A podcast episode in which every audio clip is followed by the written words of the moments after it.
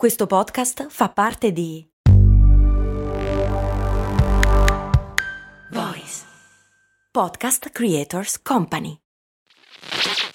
Ciao, sono Max Corona e prima di dedicare tutta la mia vita a raccontare le storie di tre marchi più famosi, volevo avere un fast food. Un fast food di zuppe per la precisione. Sì, sì, hai capito bene, un posto proprio come un vero e proprio fast food di hamburger, ma al posto dei panini vellutate e minestre. Avevo trovato anche un nome, So Up. Purtroppo non ho mai dato una vera occasione a questa idea. All'epoca lavoravo, dovevo pagare l'affitto, sapete, lasciare tutto per lanciare una startup mi sembrava un rischio troppo grande. Ed è un vero peccato che all'epoca non ci fosse un progetto come lo Startup Builder di Startup Gigs, che supporta anche questo ascolto. È un percorso pratico, concreto e flessibile che ti dà tutti gli strumenti per poter credere nella tua idea aumentando così la probabilità di successo, e che in 14 edizioni ha già incubato oltre 1000 progetti, supportato oltre 2000 persone e aiutato loro a raccogliere oltre 9 milioni di euro di finanziamento. Non è necessario lasciare il proprio lavoro e fare un salto nel vuoto per dar voce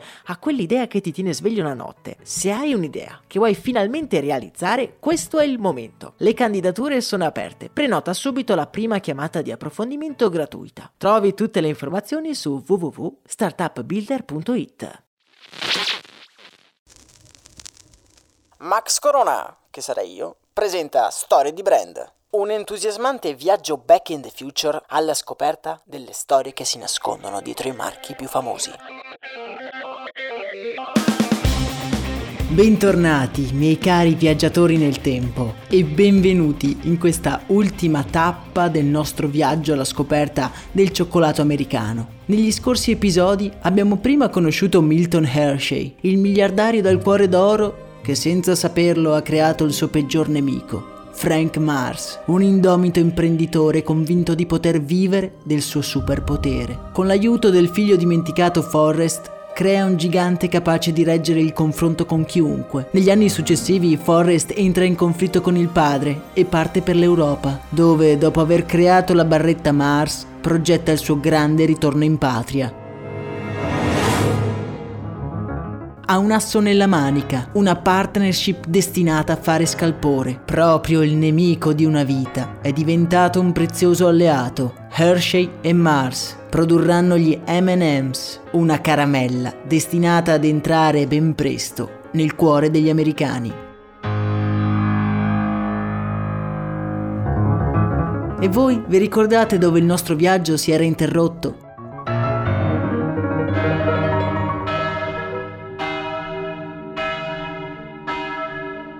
Frank Mars, il grande capo, padre di Forrest, è appena morto nel sonno e tutta la famiglia è riunita a Chicago per dare l'ultimo saluto a quell'uomo che con la sua tenacia ha reso ricchi tutti i presenti, nella piccola cappella dove si sta tenendo la funzione. Piove, gli ombrelli sono aperti e coprono i volti della famiglia. Le lacrime e il dolore nascondono un indicibile sospetto che striscia fino a mostrare una speranza inconfessabile. Chi prenderà il posto del grande capo Frank Mars? Quali saranno le sue ultime volontà? L'ormai defunto presidente della Mars Company lascia tutti i suoi averi e le sue proprietà alla sua amata, la donna che lo aveva salvato mentre con il suo carretto cercava disperatamente un modo per arrivare alla fine del mese. Proprio lei, proprio quella Ethel di cui si era innamorato nel momento più buio e difficile della sua vita. A beneficio dei più distratti facciamo un piccolo riassunto, così non rischiamo di perdere il filo della storia. La famiglia Mars in questo momento è così composta. Ethel è la matrigna di Forrest, che se vi ricordate è nato dal precedente matrimonio di Frank, mentre Patrice, la figlia di Ethel e sorellastra di Forrest, ormai è maggiorenne e vuole avere anche lei un ruolo nell'azienda. Alla lettura del testamento sono presenti tutti i parenti di Ethel e Forrest, nel vedere quella schiera di avvoltoi pronti a plagiare e influenzare la sua matrigna, qualcosa si rompe definitivamente dentro di lui. Ora che suo padre non c'è più, non ha più nessuno da impressionare, La redenzione, agognata fino a qualche giorno prima, non gli sembra neanche lontanamente un obiettivo per il futuro e così decide di allontanarsi definitivamente dalla creazione di suo padre. Da un giorno all'altro gli affari di famiglia non sono poi così interessanti e vista la pessima considerazione che gode tra quelli che ormai chiama gli avvoltoi, decide di lavarsene le mani. Mentre i parenti cercano di farsi affidare delle quote da Ethel, Forrest lascia definitivamente la casa di famiglia a Chicago. Lui ha un'azienda da mandare avanti, la Mars Europa, e ha un nuovo prodotto sul quale concentrarsi. Gli MM's, dei piccoli cioccolatini avvolti da un sottile strato di zucchero, sono pronti per essere messi nelle mani di tutti gli americani e replicare finalmente il grande successo che stanno avendo gli Smarties in Europa.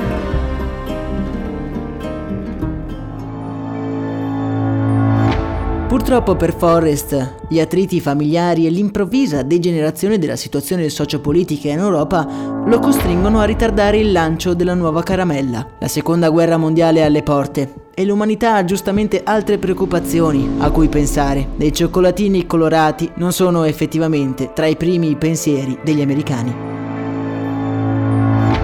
La guerra preoccupa indubbiamente il nostro protagonista e un moto di orgoglio nazionalista lo spinge a contattare un funzionario del governo, chiedendogli se la sua azienda avrebbe potuto dare un contributo per i soldati al fronte. Forrest ha un'idea chiara e definita in mente. Vi ricordate come lui e l'imprenditore inglese creatore degli Smarties avevano avuto la loro idea per i cioccolatini? I soldati spagnoli stipati al fronte nella guerra civile degli anni 30 perché non proporre la stessa soluzione ai soldati americani?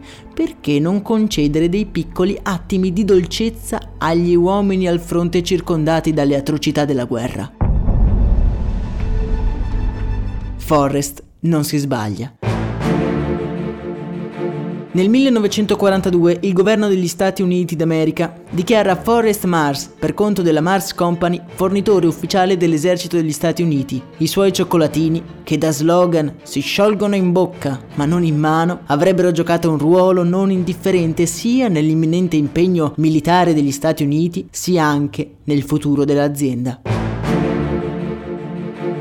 Fermiamoci un attimo e proviamo ad immaginare centinaia di migliaia di uomini costretti a lasciare tutto, partire per rischiare la loro stessa vita in un vero e proprio inferno di fango e di sabbia. Immaginate come dovevano reagire alla loro razione giornaliera di MM's. Quale legame avranno mai stretto con quel brand capace di rendere passabili le giornate più buie? Negli anni della guerra la Mars diventa estremamente popolare e con i contratti del governo i profitti arrivano a toccare addirittura i 2 miliardi di dollari.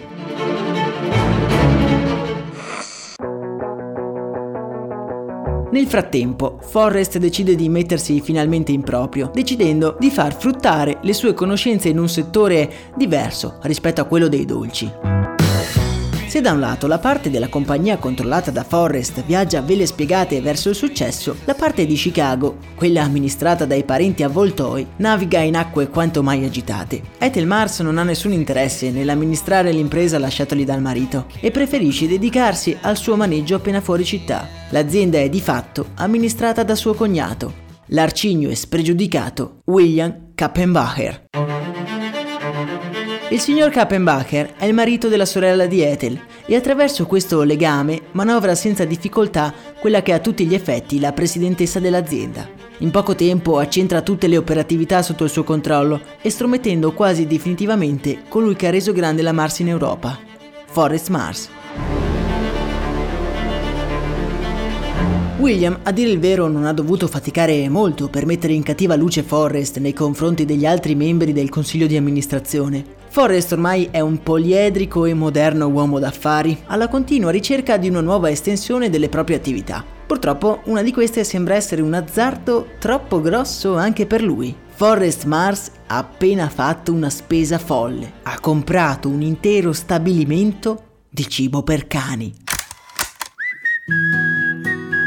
Dovete capire che all'epoca il mercato del cibo per cani è praticamente inesistente e spendere un'ingente somma del denaro dell'azienda per entrare in un poco promettente mercato, beh assolutamente è una follia. Vista la sua totale pazzia amministrativa, William Kappenbacher lo estromette in pochi mesi da tutte le decisioni importanti della Mars. Lasciamolo pure alle sue stravaganze. Tuona proprio William durante il consiglio di amministrazione. Quello che però tutti quegli avidi non sanno è che Forrest, proprio come suo padre, ha maturato un superpotere ormai del tutto infallibile. Da quando ha cercato di lanciare il Milky Way all'ananas, non ha più sbagliato neanche un colpo. Forrest Mars è il re Mida del business.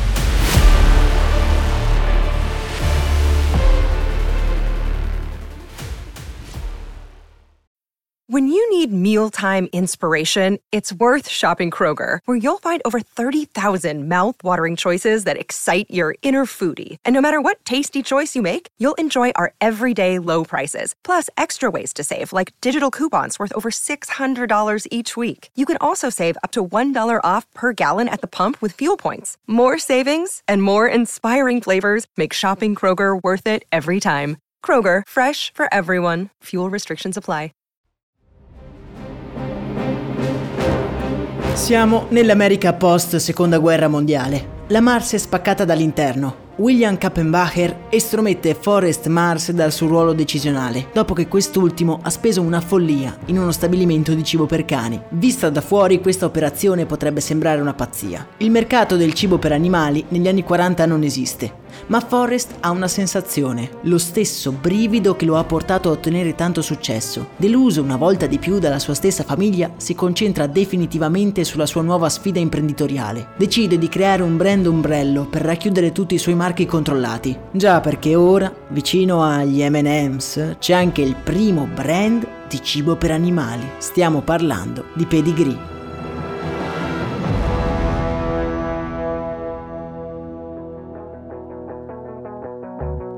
Due paroline però sugli MM's. All'epoca, infatti, sono molto diversi da quelli che noi siamo abituati oggi a mangiare. Sono molto più simili agli Smarties, puro cioccolato ricoperto dallo zucchero. Ma quindi, quale storia si gelerà mai dietro la famosa nocciolina che contengono oggigiorno? Siamo nel 1954. Forrest è seduto su di un piccolo sgabello ad un bancone di un bar. Sta sorseggiando una birra e la sua memoria sta viaggiando nel passato il Canada, l'università, la prigione, l'avventura con suo padre. Ah, se solo potesse vederlo ora. Chissà se ne sarebbe poi così orgoglioso. Chissà se avrebbe accettato di fare affari con il nemico di una vita. Chissà se avrebbe accettato il cioccolato della Hershey. Tutto sommato, a lui gli MM's sarebbero piaciuti e con questo pensiero mette la mano in tasca e ne estrae delle palline colorate di cioccolato. Mentre si caccia in bocca uno di quegli MM's, il sapore della cioccolata gli invade la bocca contrastando in modo quasi insopportabile con l'amaro della birra che sta bevendo. Per togliersi il sapore dalla bocca, agguanta subito degli arachidi che il barista gli aveva portato insieme alla bevanda e se ne ficca un paio in bocca. Il salato, come naturale che sia, avvolge il dolce del cioccolato creando un connubio incredibile e irresistibile. Forrest è folgorato da quel sapore e nei suoi occhi si accende la consapevolezza di aver trovato la coppia perfetta.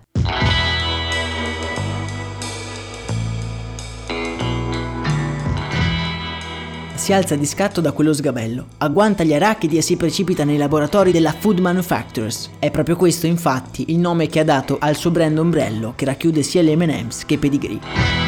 Una volta arrivato in laboratorio chiede ai suoi dipendenti di cercare un modo per inserire all'interno di un M&M's un'arachide, in modo da creare delle microscopiche bombe di gusto. Siamo nel 1954 e gli M&M's con incarto giallo, quelli che noi conosciamo bene con la nocciolina, sono una hit immediata. Forrest aveva fatto centro, di nuovo. Il nostro protagonista ormai è un uomo ricchissimo. La Food Manufacturers è il fiore all'occhiello dell'economia post-bellica statunitense e gli garantisce rendite di svariati milioni di dollari l'anno. Verso la fine degli anni 50, un altro prodotto targato Forest Mars entra nelle case degli americani. Si tratta del famoso riso Uncle Ben, la prima cosiddetta commodity marchiata con un vero e proprio brand. Forrest negli anni continua ad avere una discreta influenza sulla casa madre, anche se ormai è focalizzato sulla sua impresa. Le cose purtroppo precipitano quando la matrigna Ethel, che neanche la presidentessa dell'azienda, muore lasciando come da copione le redini del business al cognato William Kappenbacher, che come prima manovra decide di creare il primo sistema di autenticazione con cartellino di identità negli stabilimenti Mars. Un meccanismo davvero all'avanguardia per l'epoca. Se non eri un dipendente non potevi entrare alla Mars. E indovinate un po' chi è rimasto senza badge? Già, Proprio lui, il nostro Forrest, estromesso definitivamente dalla sua stessa famiglia. Ora non fraintendetemi, lui non aveva effettivamente voce in capitolo, ma comunque alla morte della matrigna lui detiene il 30% della proprietà, quindi comunque è uno degli azionisti di maggioranza. Nel 1962 l'acerrimo nemico William Kappenbacher si ritira lasciando il posto a suo nipote, un cambiamento che però lascerà la Mars nel panico più totale. L'azienda comincia ad utilizzare materie prime scadenti e i clienti, come da copione, se ne accorgono. Le vendite crollano, i prodotti Mars sono derisi dai concorrenti per la bassa qualità degli ingredienti e le barrette che un tempo erano le preferite degli americani rimangono invendute sugli scaffali dei supermercati.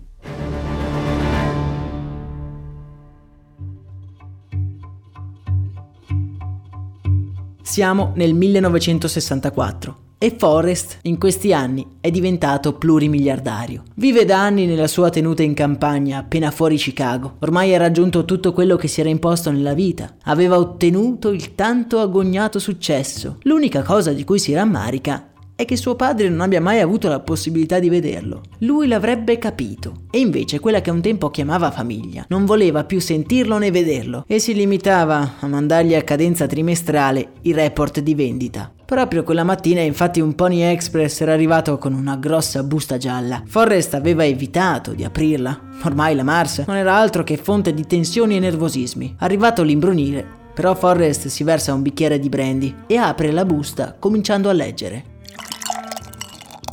Ah, siamo dunque report. Le vendite un film in passivo. Il bicchiere gli scivola dalle mani, inondando il pavimento di frantumi di cristallo. Certo non si aspettava dei numeri incoraggianti, ma quelli che leggeva su quel report descrivevano una situazione ai limiti del drammatico. La Mars Company era sull'orlo del fallimento. La creatura che suo padre aveva cresciuto come una figlia, a discapito del sangue del suo sangue, ora stava velocemente prosciugando le proprie finanze e annegava nei debiti. Un orgoglio e una voglia di rivalsa mai provata prendono possesso del corpo del nostro protagonista, che senza degnare di uno sguardo i vetri rotti sparsi sul pavimento, si infila la giacca e sbattendo la porta entra in macchina con un solo pensiero in mente, salvare l'unica cosa che ancora lo legava a suo padre. Forrest arriva la mattina dopo al Mars Building con una furia disarmante. Senza farsi annunciare, entra in quella sala riunioni dalla quale era stato anni prima ufficialmente bannato. Nell'incredibilità dei presenti, sbatte sul grande tavolo i fogli del disastrato report. Se avete intenzione di far fallire l'azienda, siete sulla buona strada tuona rivolgendosi ai dirigenti della Mars, che messi alle strette e desiderosi di trovare un capio espiatorio, sono ben contenti di lasciare nelle mani di Forrest la patata bollente per poi dileguarsi velocemente nell'oscurità. Il 4 giugno 1964, dopo quasi 50 anni di lotta, Forrest si ritrova immobile a guardare lo stabilimento costruito da suo padre. Ora è lui alla guida e solo lui avrebbe potuto salvare la sua creazione dal definitivo oblio.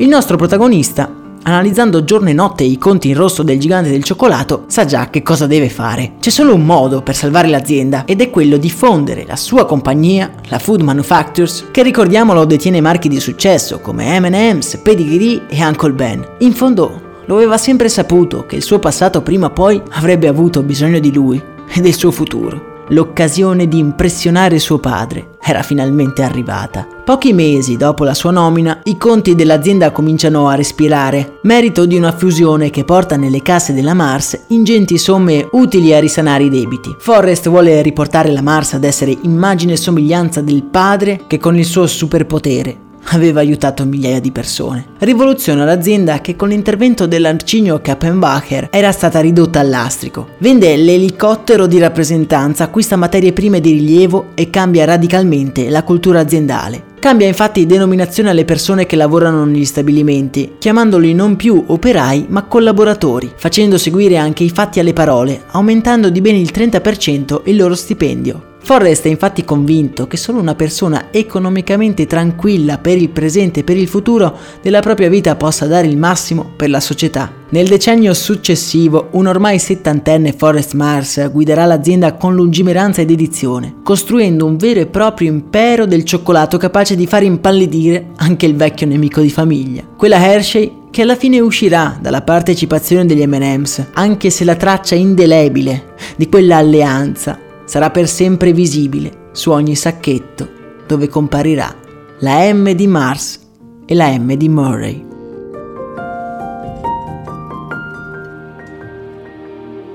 Forrest si ritira nel 1973 per poi, una volta trasferitosi in Nevada, fondare la Ethel Chocolate in onore di sua madre, azienda che poi verrà rilevata dalla Mars stessa. Una Mars che attualmente è la più grande azienda di dolciumi e recentemente ha deciso di allargare la propria influenza acquistando anche altri brand. Forrest morirà nel 1999 alla veneranda età di 95 anni in Florida, considerato da tutti come uno degli imprenditori più prolifici e visionari del suo tempo. E la sua storia ci porta alla fine nel presente. Il nostro viaggio alla scoperta del cioccolato americano si conclude qui. Io vi ringrazio di avermi accompagnati in questa grande avventura. Vi ricordo che è possibile supportare lo show con una donazione su TP e approfondire gli argomenti trattati nello show giornaliero di Brandy. Vi lascio anche quel link nella descrizione di questo episodio. A me non resta che salutarvi e nella speranza di rivedervi nel prossimo viaggio nel tempo, vi abbraccio forte. Io sono Max Corona e questo, come sapete bene, è Storia di Brand.